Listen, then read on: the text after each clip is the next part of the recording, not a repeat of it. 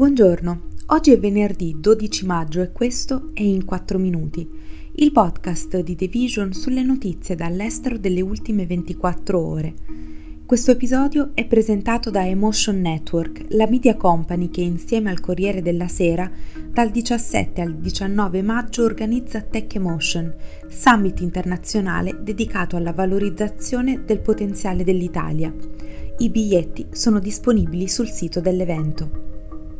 Oggi parleremo delle violenze nel Darfur, delle tensioni nella striscia di Gaza e del villaggio in Svizzera evacuato per un'allerta frana. La battaglia per il potere tra i due principali generali del Sudan ha riacceso la violenza intercomunitaria nella regione del Darfur, un'area ricca di oro ancora segnata da quello che è considerato il primo genocidio del XXI secolo. L'Organizzazione Mondiale della Sanità afferma che almeno 221 persone sono state uccise nel Darfur occidentale, vicino al confine sudanese con il Chad, da quando il 15 aprile sono scoppiati i combattimenti tra l'esercito, guidato dal tenente generale Abdel Fattah al-Burhan, capo di Stato de facto del paese, e le forze paramilitari di supporto rapido comandate dal tenente generale Mohammed Hamdan Dagalo, vice del generale Buran. Gli scontri tra le due fazioni sono stati più intensi nella capitale del Sudan, Khartoum, dove l'esercito ha usato i jet per colpire le posizioni delle RSF, molte delle quali in aree densamente popolate, ed entrambe le parti sono impegnate in pesanti battaglie.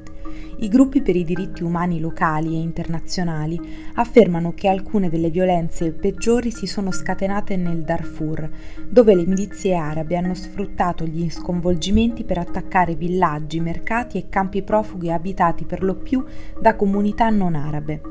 La settimana scorsa i combattenti delle comunità non arabe hanno fatto irruzioni in una stazione di polizia locale e si sono impossessati di una grande quantità di armi per difendersi, secondo il Darfur Network for Monitoring and Documentation, un'organizzazione non governativa con sede nella regione.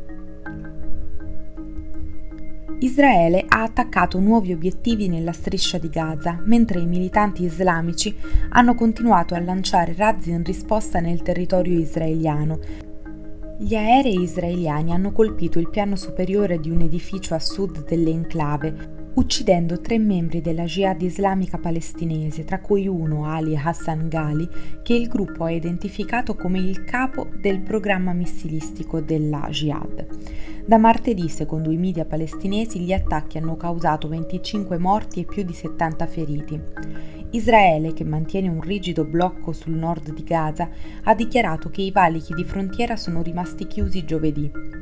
I bersagli di Israele continuano a concentrarsi sulla jihad islamica, evitando di colpire direttamente Hamas, la fazione di Gaza dominante e più pesantemente armata.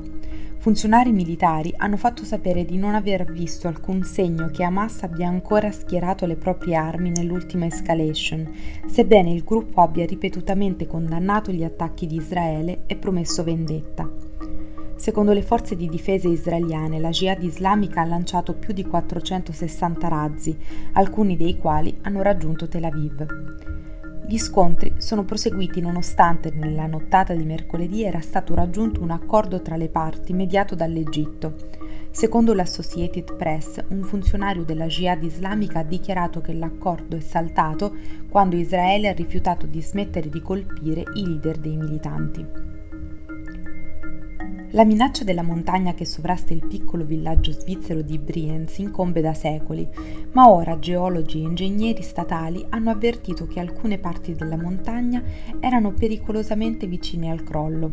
Alle circa 85 persone che vivono lì è stato detto di evacuare entro venerdì sera i geologi hanno iniziato a monitorare da vicino la situazione della montagna nel 2017. Nelle ultime settimane hanno visto un'accelerazione dei movimenti negli oltre 70 milioni di metri cubi di terra e rocce che costituiscono le parti della montagna che potrebbero cadere. Lo scenario più probabile è quello di una frana, con rocce che rotolano giù per i pendii ma si fermano prima di colpire il villaggio. Un'altra possibilità è che l'intero versante della montagna venga giù in un unico momento. Tuttavia, a differenza di molti disastri naturali che si verificano in Europa e nel mondo ultimamente, questo non è direttamente legato ai cambiamenti climatici, secondo i funzionari comunali. Questo è tutto da The Vision a lunedì.